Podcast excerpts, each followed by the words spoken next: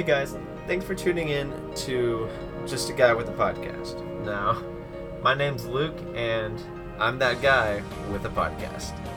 I am a sophomore, soon to be junior, nursing major in college, and I am interested in like music, so I'll be talking a lot about that. And then also, I plan to use this just to kind of go over my week and you know, this is a bit of catharsis or whatever you want to call it, just to decompress and de-stress so that it doesn't all build up, you know. I'm also just gonna, if I find something interesting I want to talk about, something I saw like on the news, or an article I read, or if I learned something new in one of my classes that I thought you guys might like, I'll be sharing that with you too. Alrighty, guys, let's just get right on into it. So, first, I want to start off with talking about Eminem's new album. It's titled Kamikaze, as I'm sure you know, and he released it on August 31st. Now, as is pretty common for many rappers and hip hop artists, as well as just celebrities in general, they call each other out from time to time and start feuds. And that was the main purpose of this surprise album by Eminem. He called out nearly 15 different people or groups.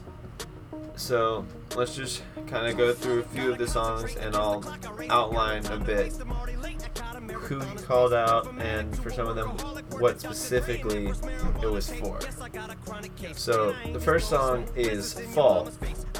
Now, in this song, he called out a total of seven people specifically, and then he also called out the entire new generation of rappers.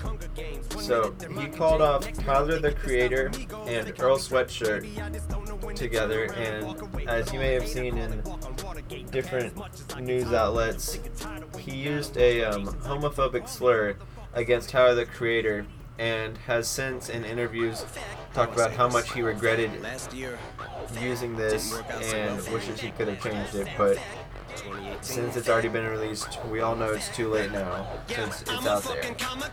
Now, he also called out Drake and Chance the Rapper, and his issue with them was that they were using ghostwriters for their music, which, if you're unfamiliar with that term, means that they were not the ones who wrote all the lyrics. They may have been the ones performing them and have the credit for it, but they are not the ones who came up with the song. Is why they're referred to as ghostwriters because they did the work, but they're not seen or heard. Now, there's three people left that decided to take a shot at in this song. Joe Budden, DJ Akademiks, and Lord Jamar, which are just some various rappers that he had some grievances with. And then we get to the issue of the entire new generation of rappers. Now, basically, his issue with them is he says they're all just copycats and two-faced. And this line in particular highlights that. He says, one minute they're mocking Jay, the next minute they get their style from Migos, then they copy Drake. So basically, let me break that down a little bit for you guys. They go around making fun of some people, and the next they're trying their very best to be exactly like someone just like they were making fun of. And then they'll go and copy even more closely, not just the general essence of someone's music, but like the rhythm and the techniques and everything. So it's just a mirror image with a few different lyrics. And that's why he had such a big issue with it. Now, I'm going to move on to our next song to talk about, which is Not Alike. This song was targeted entirely at Machine Gun Kelly and Migos, but Migos was mostly ignored. Um, we'll come back to this at the end in greater depth to talk about because MGK or Machine Gun Kelly, as he's often referred to, um, wasn't about to sit there and take this from Eminem and had some words of his own to say. So we'll loop back and talk about that in a bit. Now, in The Ringer, Eminem called out Lil Pump and Lil Xan, as well as Lil Yachty, which are some like SoundCloud rappers and new up and coming rappers starting to gain popularity. His issue with Lil Pump and Lil Xan was that they were just copying the well known artist Lil Wayne. And he, as we've seen before with the new generation in general, has an issue with people just copying someone else's style, someone else's groove, and trying to play it off as if it's their own unique music and sound. And then next song I'm going to talk about is a little different because this one wasn't as much of a diss towards anyone as just name dropping, so to speak. And it's Stepping Stones, which was about D12, which is a group that Eminem was in but has since dissolved. And in this song, he was talking about how it upsets him now he regrets that his former group broke apart and how it really got to him. And the final song from the album Kamikaze that I would like to touch on is Lucky You. And in this one, he calls out mumble rappers in general. So, if you're unfamiliar with mumble rap, um, here's the definition for you. It's characterized mainly with its simple and incomprehensible lyrics that are just mumbled so that it can be hidden the fact that most of the time it's just a lot of repeating and different effects put on the voice of the rapper to give it more of an appeal without having to make more um, track to put behind it, different unique beats and rhythm patterns by mumbling it and kind of distorting the sound. It can be very similar to any part of the song, but yet it still makes a cohesive element. Now, Eminem just didn't like these mumble rappers in general, as you can find out if you listen to the song Lucky You, as I was saying. Now, Eminem had, as we talked about earlier, picked a fight with Machine Gun Kelly, and Kelly decided that he was going to fight back.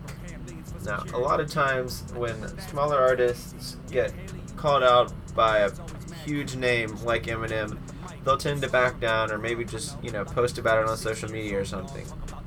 But not this one.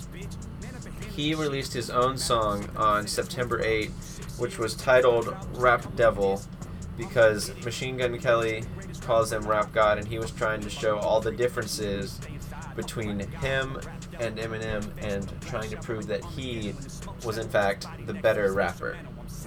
Now, the song started off with kind of some weak insults. Talked about Eminem having a weird beard and being bored and boring. And then Machine Gun Kelly stepped up his game. He told, well, not told, but he was talking about how Eminem's last four albums were all awful, and then he accused Eminem of trying to stop his career, that is, Machine Gun Kelly's career, by using his manager to block him from getting radio spots and getting his music put out there on different platforms. Now, as I said, that was on September 8th, so that's a little over a week from when Eminem released his album. Then, only four days after this song was released, Eminem released another song to compete with it. This song was titled Killshot. Now, and he released that on September 12th. In Killshot, he brags about his success and he denies himself or his manager blackballing MGK and trying to stall his career. In fact, he says that he boosted his career, but now he's going to destroy it. Recently on social media, Machine Gun Kelly, um, he posted that he will be releasing an EP titled Binge on September 21st. Now, I can only assume that he will have some more key points to say about Eminem and how he feels when those songs are released. But we'll just have to wait and see for that. If you guys have your opinions on who won or this feud in general, just let me know. Shoot me an email at guy with a podcast 3532 at gmail.com. Again, that would be guy with a podcast 3532 at gmail. And just let me know what you think. It can about Eminem's feud with Machine Gun Kelly particularly, or any of his other callouts towards any of the other artists. And just be great to hear your thoughts on that. Now, on a more serious tone, I'd like to talk about the events in the East Coast pertaining to um, Hurricane Florence. Now, when I originally was researching this, there had been 12 deaths, and that was a couple days ago on Saturday. And this is now Monday, and the death toll has jumped to 16 by the latest report that I can find. And there has been over three and a half feet of rain in many parts of North Carolina. Now, this storm has caused a great amount of damage and has left over 1 million homes and businesses without power throughout North Carolina and South Carolina.